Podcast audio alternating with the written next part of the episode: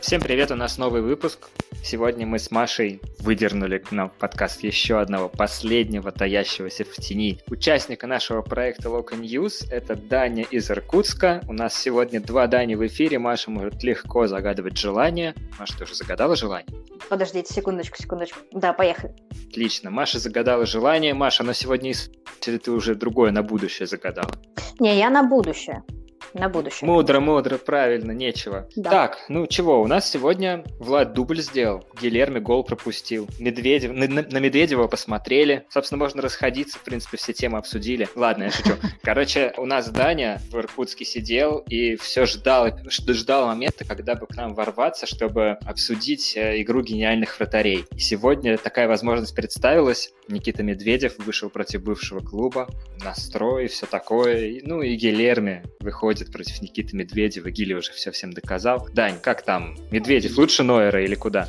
Я очень ждал этого матча для того, чтобы посмотреть, как Медведев сыграет против Гилерми, чтобы всем сказать, вот видите, я, я думаю, многие знают, как я отношусь к Гилерми. Для тех, кто не знает, я говорю, что это вратарь наш, конечно, любимый, мы его все любим, обожаем, но мне кажется, что нам нужно искать другого вратаря. В сегодняшнем матче я рассчитывал увидеть, что Никита покажет всем, что вот, посмотрите, кого вы потеряли. Но посмотрел я и понял, что, в общем-то, никого мы не потеряли и остались с тем, с кем должны были остаться. Про Гилерми только скажу, дежурную плюху свою он пропустил, мой взгляд, да, на мой взгляд, хотя там момент был непростой, мне кажется, там вроде как защитник перекрывал обзор вратарю, но все равно, как бы, когда ты летишь в один угол, а мяч летит в центр, вопросы возникают. Ну а про Никиту Медведева говорить нечего, потому что все все видели сами, когда у тебя из рук мяч выбивают, тут сложно что-то сказать, как-то охарактеризовать эту игру.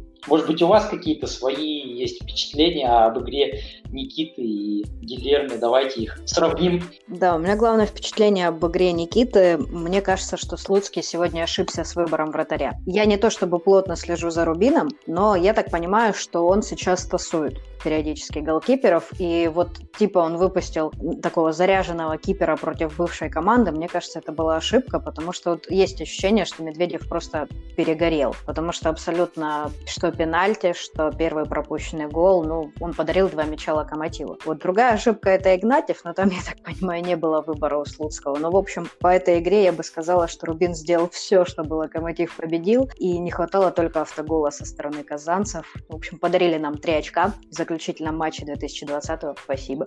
У Рубина вообще, по-моему, с вратарями ситуация непростая, потому что там и Дюпин пропускает, и Медведев ну, сегодня не выручил. И мне очень понравилось, как сегодняшний комментатор матча сказал, что Рубин рискует оказаться в ситуации, когда у них ни одного первого номера и два вторых. Это вот он, это mm-hmm. вот он цитировал Кафанова. Кафанова, да, он цитировал. И я думаю, что вот интересно будет посмотреть, как Рубин с этой ситуацией справится и удастся ли им Медведева вернуть в футбол, чтобы он уже вернулся к тому состоянию, в котором он был в Ростове. Даня, как тебе, московский Даня, как тебе игра в вратарей сегодня, что скажешь? Ошибся Гильермо, не ошибся? Может, по Медведеву? Ну, Гиля точно скажешь? ошибся, там я бы не сказал, что ему закрывали момент удара, наоборот, все максимально расступились. И это, конечно, было неприятно, но, с другой стороны, Гили видел, что происходит, видел сам удар. Мне кажется, немножко преждевременно дернулся в сторону угла, а дальше уже случился вот это вот немножечко мяч вильнул. Но, блин, ну сколько голов забиваются таким образом, прям, что удар идет по центру, а ты летишь в угол. Да, неправильно говорят. Когда такие вещи происходят, всегда есть вопросы, они должны быть. Но потом, к чести Гили, все остальное, что он делал, кроме вот эпизода, когда мяч из рук выпустил один раз, все было очень хорошо, и вот мяча в игру постоянный, стабильный, на очень высоком уровне, в отличие как раз от Никиты Медведева, у которого кроме двух вот этих очевидных ошибок были еще моменты, когда видно было, что он то ли нервничает, то ли не может, то ли ты то и другое. Там, во-первых, он совершенно не играет на выходах. То есть он играет, но каждый раз выбивает мяч кулаком. Это не прикольно. Особенно, когда часть из этих моментов ты конвертируешь в удары кулаком в лицо Игнатьеву, а коленом ему под их. Кстати говоря, вот футболисты часто читают биографии других великих спортсменов. Вот мы знаем, что Смолов про Джордана читает, кто-то там еще про Ибрагимовича любит. Да и вообще футболисты часто пишут автобиографии. Так вот, мне кажется, что Никита начитался перед игрой каких-нибудь воспоминаний Ибрагимовича и решил, что чем я хуже. Это прям вот очень классный момент. Вот, но да, ладно, игра на выходах, понятно. Вынос мяча у Никиты вообще не очень. Не раз в матче были эпизоды, когда мяч у него в руках, выбивает без сопротивления, но посылает его в зону, где только один игрок Рубина, и то невысокий, например, на этого, на Макарова. Макаров ему даже один раз крикнул, типа, давай не сюда, ты давай туда ближе к центру посылай. Это тоже, как бы, тут Гиля на две головы выше. Вообще вопросов нет. Ну и удар Чорлоки в перекладину, когда он, ну, уже готов был переводить и просто взял и брал руки и решил, что мяч идет выше. Это просто отсутствие контроля ворот, мне кажется. Вот с этим моментом, да, я, кстати, соглашусь. Ну. Тоже про удар Чорлуки вспомнил сейчас, пока Даня из Москвы говорил. Очень такой момент э, характерный был. Я не знаю, с чем это можно связать. Может быть, с отсутствием практики э, все-таки... Сейчас, насколько я помню, играет, да, потихоньку Медведев, но когда ты просидел на скамейке бог знает сколько времени, то сложно, наверное, вернуться на нормальный уровень. И вот тоже, да, я на этот момент обратил внимание. Ну ладно, хватит кошмарить нашего Никиту, давайте покошмарим их Игнатьева. Сегодня идеальный антихет-трик случился. В первом тайме сперва простил нас головой, потом не забил с правой ноги, и ближе к концу тайма был момент, когда с левой можно было забивать, тоже не забил, а потом еще и удалился замечательно как назовем? Прощенная суббота? Игнатьев день. Я считаю, что это вот сто процентов Игнатьев день. А мне, Хоть для них, а мне кажется, нас. что идеально подойдет фраза «Игнатьев лучший игрок матча». А тут уже, а тут уже с какой стороны смотреть, как это рассматривать как фразу в прямом значении про нашего Игнатьева с сарказмом про их Игнатьева. Ну, с, да, с Ваней у них творится что-то вообще непонятное, и нам супер повезло, что не было сегодня Деспотовича, который, я так понимаю, разобивался и разошелся по полной. У Игнатьева какие-то очень большие проблемы психологические, потому что Журавель, да, по-моему, рассказывал, что он подслушал в перерыве установку Слуцкого, которая была дана звонко и громко, не фалить, и просто проходит минута-две на поле во втором тайме, и Игнатьев совершенно в ненужной ситуации влетает в Чарли, и на Слуцкого, конечно, в течение матча было очень-очень жалко смотреть. В этом эпизоде, мне кажется, вот... жаль, что мы не знаем, что он сказал, но я думаю, посыл всем понятен. Это, конечно, я не знаю. Кстати, повтор-то видели эпизоды? Там фолт был едва-едва, он Чорлуку еле задел. На мой взгляд, сыграло там то, что ситуация была такая пограничная. Я думаю, если бы э, это было где-нибудь у ворот, я думаю, никто бы не обратил внимания на такую ситуацию. А так в центре поля игрок сзади летит, ну, не знаю. Да, не, ненужный фол, ненужность фола тоже здесь сыграла. Его абсурдность в этой ситуации, мне кажется, тоже сыграла против Игнатьева-младшего, как его называет Сэм. Или Игнатьев сын, да? Вот честно, я посмотрел повтор сзади, показывали Чорлуку, он едва-едва подбил ему голеностоп, а в трансляции было слышно, как Чорлука просто заорал. Там, блин, на весь стадион. Болельщики были, но Чорлуку было слышно громче всех. Мне кажется, что сейчас за Чарли сыграла вот именно авторитет. То есть, если бы так заорал Камано, например, то ничего бы Игнатьева не было, скорее всего. Вот. А Чорлука, на него, мне кажется, уже все с таким с придыханием смотрят, господи, не дай бог он поломается, только бы ничего с ним не случилось. Вот мне кажется, что тут Карасев повелся. О, кстати говоря, про крик Камано. Вы любите крик Камано? В первом тайме слышали какой? Совершенно же да, мимично. Да, да, да, да. Вот я хотела, да, сказать, что вот если кто-то из Локомотива сегодня рисовал эффектно, то Камано в первом тайме и вообще, в принципе, из того, что он сделал полезного за матч, как раз его крики и такие симпати симпатичные кавычках Ну вот да, вот я тоже Камано запомнил только по его вот этому вскрику бешеному, когда его где-то после бровки срубили. Это, по-моему, было где-то в районе 40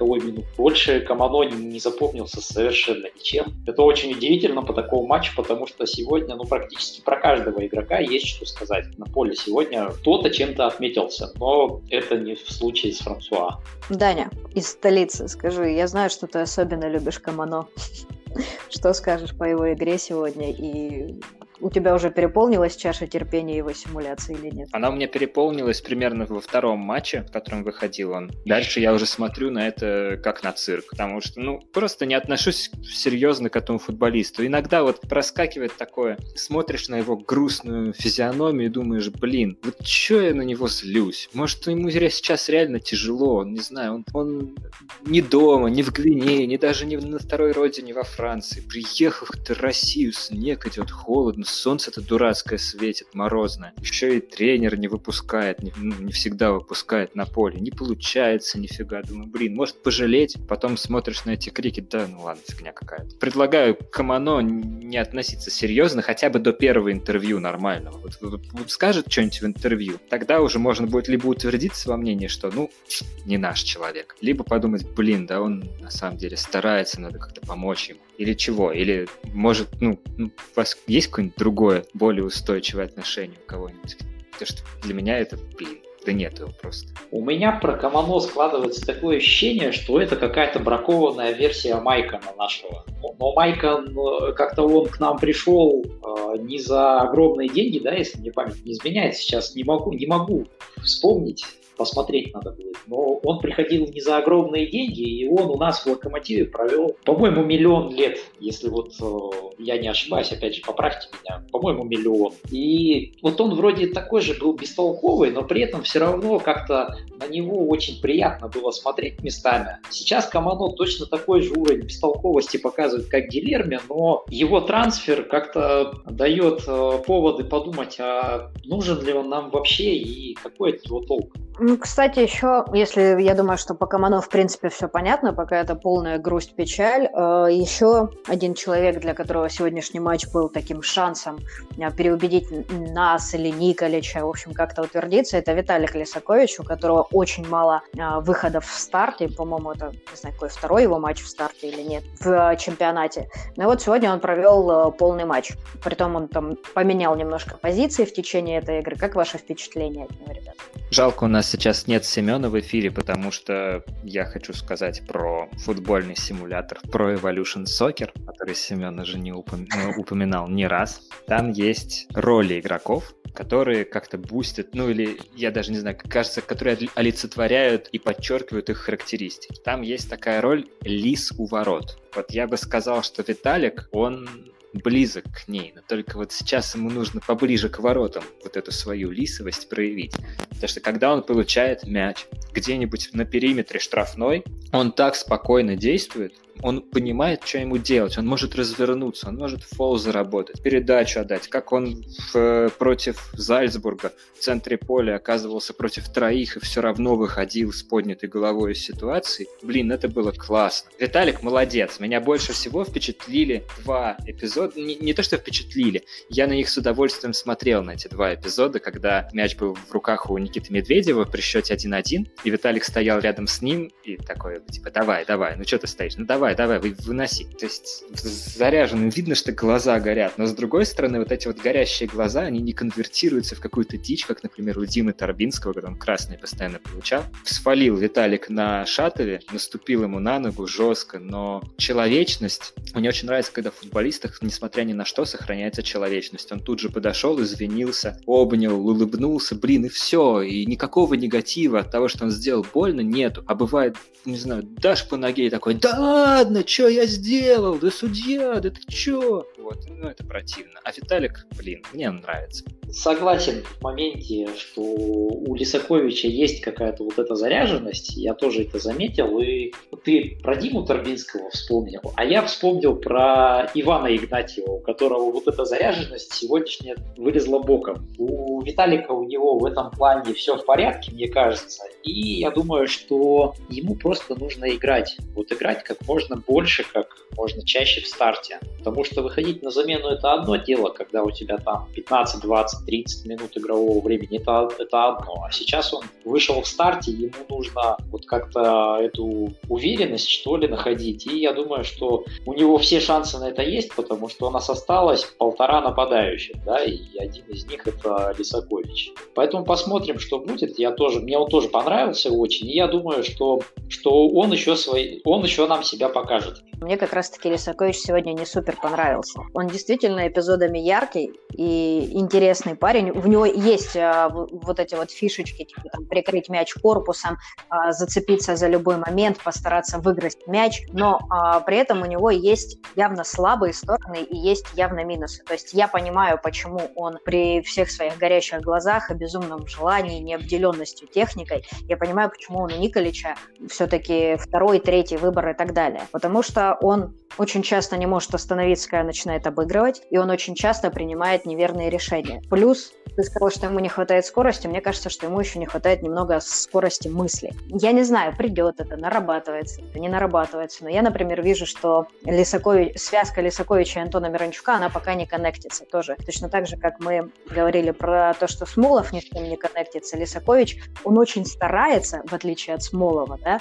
но у него тоже нету этого взаимопонимания. Возможно, это лечится игрой в его случае. В случае со Смоловым мы знаем, что уже не лечит. А вот Виталик, ну то есть мне с одной стороны по-человечески он симпатичен, потому что его характер э, бойца, он пробивается через практически каждую его игру, каждое его действие. Но с другой стороны я понимаю, что наверное, здесь и сейчас это не тот футболист, которого Локомотив должен был получить в сезоне перед Лигой Чемпионов. В общем, большой привет Василию Александровичу Кикнадзе. Не знаю, надеюсь, Лисакович меня переубедит. Я очень всегда радуюсь, когда футболисты играют выше ожиданий, но пока я думаю, что Виталик это по-прежнему человек, который будет выходить на замены. Сейчас вот. подумал, что Как-то у меня так. есть какая-то такая личная драма, что мне нравятся футболисты, как правило, линии атаки, у которых ничего или у которых просто мало получается. Дима Сычев, когда он был на спаде, Фернандо Торрес, Виталик Лисакович, которому явно чего-то сильно не хватает. В Смолова я верил, блин, бесконечно все эти годы. Что со мной не так?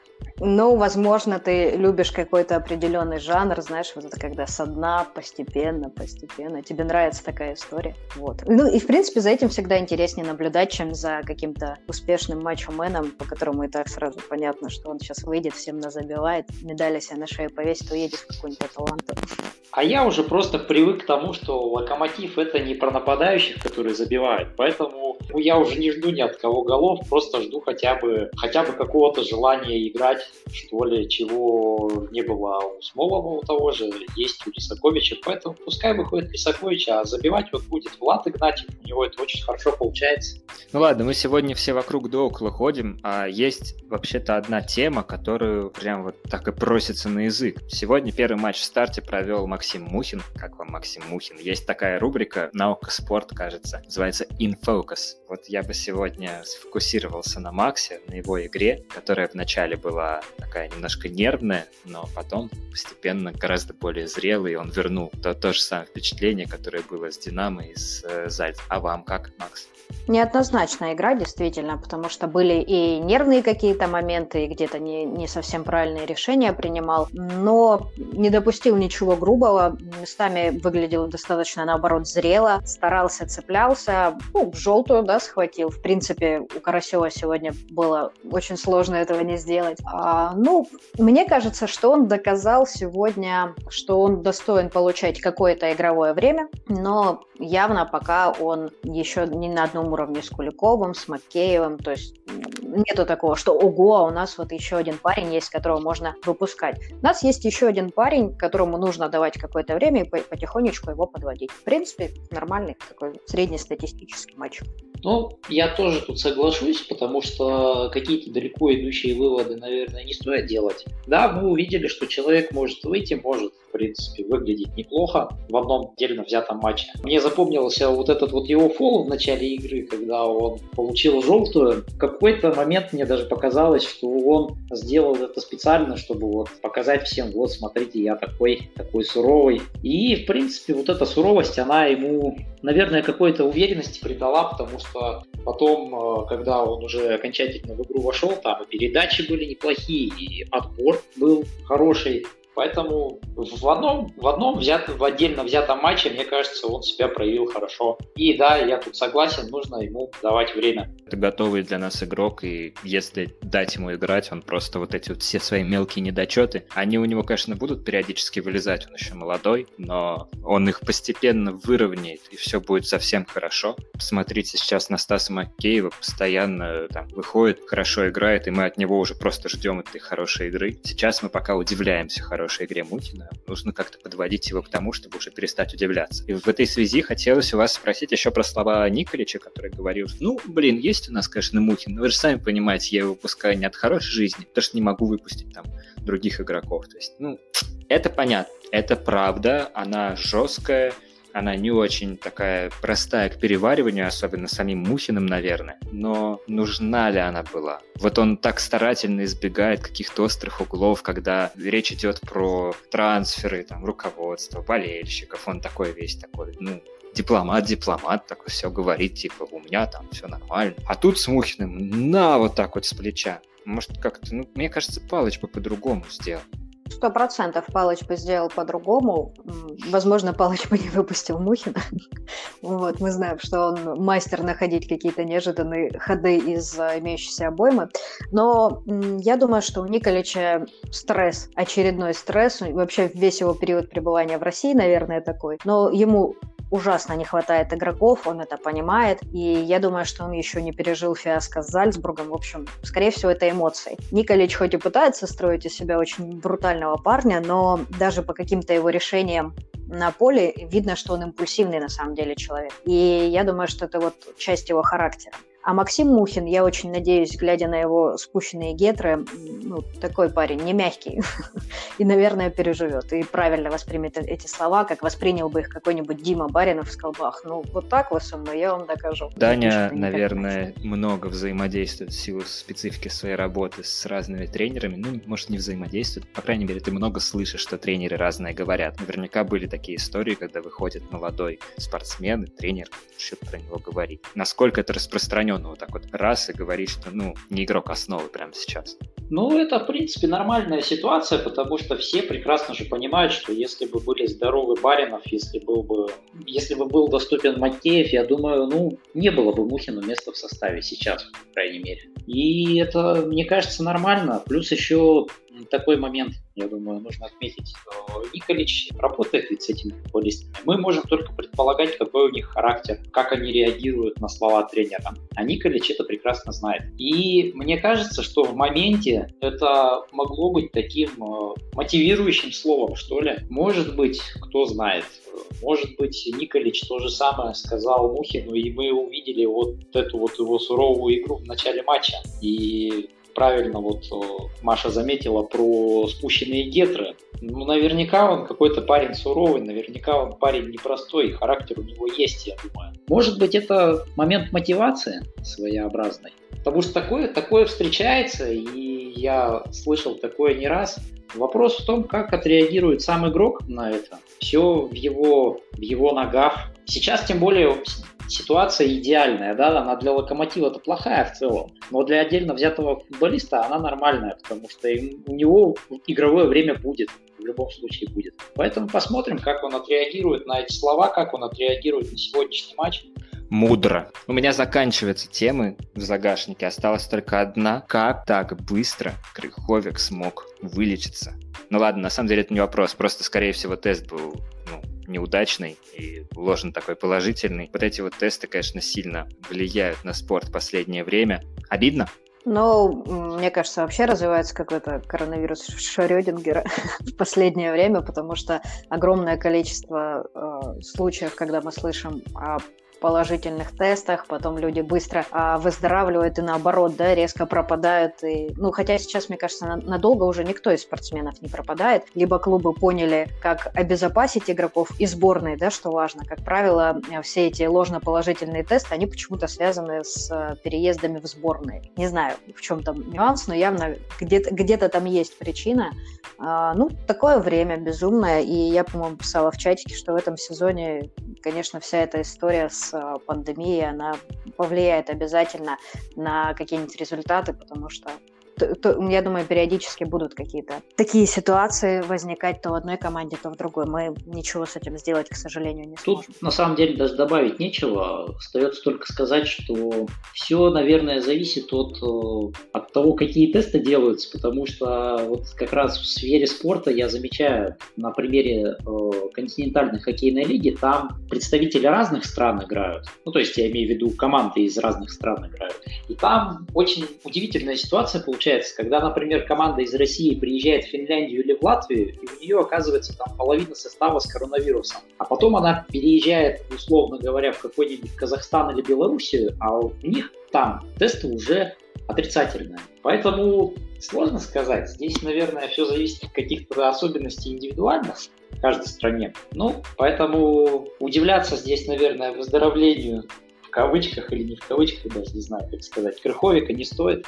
Ну, Даня, наверное, еще о том, что обидно, на какой именно матч выпал, и что лучше бы этот чертов ложный положительный тест был сегодня на этой игре, чем на матче с Зальцбургом, который был для нас так важен. Мы, когда обсуждали Лигу Чемпионов, говорили, вот, Палычу совсем не везло, там рикошеты, автоголы, какие-то, блин, чудовищные перформансы команд соперников, там, которые больше никогда в жизни не забьют так, как они забили. А тут, пожалуйста, с Атлетика, что, что могло залететь, то не залетело, что не могло у нас залететь в ворота Атлетика, то все равно тоже залетело. И как-то даже очки набираем. И вот тут в самом важном матче раз, и все это везение как по щелчку закончилось. И началось все как раз с этого. А мне кажется, это не определяющий момент был. И Э, я перед игрой с Зальцбургом изначально не рассчитывал вообще ни на что. Ну, то есть, э, если бы Локомотив выиграл или сыграл в ничью, я бы очень сильно удивился. А так как раз есть, конечно, возможность ссылаться на невезение, есть еще ссылаться на что-нибудь, но давайте будем откровенны, наверное, такого результата ждали все. Не по количеству голов, да, а именно по общему исходу. Поэтому, мне кажется, здесь о, неви- о, о невезении вот в этой ситуации говорить тоже не стоит. Это нормальная, нормальный результат, который лежит в, хотел сказать умную мысль и не смог сказать, в чем этот результат лежит. В, в общем, результат этот, он вполне логичен. И с крыховиком, без крыховика, я думаю, мы бы увидели одно и то же. Ну, одно дело, когда ты проигрываешь там, не знаю, надежно, тебе забивают такие голы, вот как Кимих нам забил второй от Баварии. Ну такой, ну блин, ну он так исполнил, ну, ну что с этим сделаешь? Ну просто не круче. А другое дело, когда ты берешь и сам отдаешь вот такими двумя ошибками идиотскими. Одну, ну там, понятно, что кто-нибудь не играл бы, если бы играл бы Крыховик, вот, а Крыховик играл бы, если бы не тест, ты так начинаешь этот клубок раскручивать и думать, что, блин, на самом деле все спровоцировалось одной мелочью, и если бы ее не случилось, то могло все быть гораздо интереснее или хотя бы не так больно. А давайте вспомним, кто в матче с Зальцбургом у нас ошибся в моментах с голами. Я Никлич, сейчас... тебе, Никлич тебе скажет, что никто конкретно не ошибся, ошибается команда. Любая, любой гол пропущен, это цепочка ошибок. Ну а давайте все-таки индивидуально скажем. Вы поймете сейчас, почему я об этом говорю. Ну кто у нас там? Райкович, Мурилочка. Кто их привел? Mm-hmm. Василий ну, Александрович по прозвищу Кикнадзе. Вот и все. Я думаю, здесь э, не стоит говорить о том, что у нас, э, там, если бы играл э, Крыховик, то все было бы хорошо. Я думаю, если бы как раз-таки не играли э, Райкович и Мурила, вместо них были бы какие-нибудь другие игроки, которых, возможно, Юрий Павлович хотел взять. Высокок в центре защиты. А почему, а почему нет? Почему нет? Гениальный тактический ход от Пашинина и Палыча. Нет, на самом деле я, я с Даней частично согласна, но как бы я считаю просто ошибку Мурила с течением обстоятельств, то есть сколько мировой футбол знает таких историй, когда в решающие моменты более крутые игроки подскальзывались, и чем это все заканчивалось. Но про Райковича это справедливо, и я считаю, что сюда же можно приплюсовать и Камано, и Лисаковича. Фактически Николич подошел к ситуации, когда ему нужно было выставлять резерв, а резерва этого не оказалось. Точнее, он оказался оказался настолько ненадежным, насколько мы увидели. Поэтому, конечно, к вопросы есть очень большие, но там вроде бы инсайдят, что уже до лета он в любом случае остается, и никто его срочно обморочно из-за этого провала менять не будет. Увы. Игнатьев-то расцвел после перевода наверх в полузащиту. И, наверное, мы ждали всегда. Я сейчас приоткрою такую нашу внутреннюю кухню. Мы обсуждали в чате частенько, что Игнатьев-то уже такой старенький, в общем-то, и что нам нужно думать, кем его менять. А у нас, оказывается, Игнатьев сейчас становится одним из незаменимых игроков, по крайней мере, по сегодняшнему матчу. Мне показалось именно так. Как вы думаете? Ну, как становится? У нас последние несколько сезонов незаменимый игрок.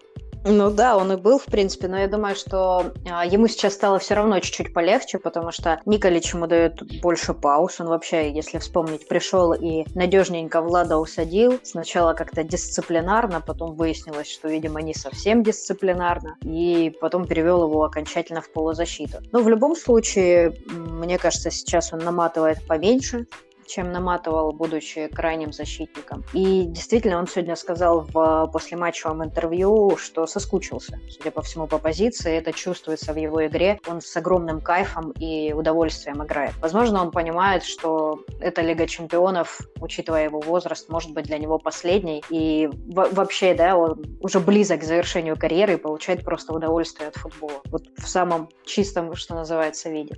Он Красавчик, у нас стал незаменимым в новой ипостаси. Я так, мне так, мне так кажется. Ну, это тоже, потому что у Антона Миранчука, если у него есть выбор давать Лисаковичу или Игнатьеву, он скорее предпочтет Влада. Ну, очень, а мне, очень да, мне хороший, в кайф как смотреть, как Влад играет в атаке. Прям вот за это Николичу спасибо, что в Живоглядова поверил, что Живоглядов эту позицию занял и дал возможность Владу больше угрожать воротам. Умеет, любит, красиво делает. Ну, в общем, всем спасибо, что слушали наш подкаст. Будем надеяться, что Влад Игнатьев продолжит забивать свои классные мячи и приносить пользу локомотиву Локомотиву, обязательно к нему кто-нибудь еще присоединится, и Локомотив будет побеждать, ну, хотя бы чуть-чуть почаще, чем он это делал в последнее время. Это был 20-й выпуск подкаста Loko News. Спасибо, ребята, что пообщались, спасибо вам, что послушали. Блин, 20-й в честь номера Влада, нашего Влада Игнатьева, который сделал сегодня два гола и не привез ни одного. Пау!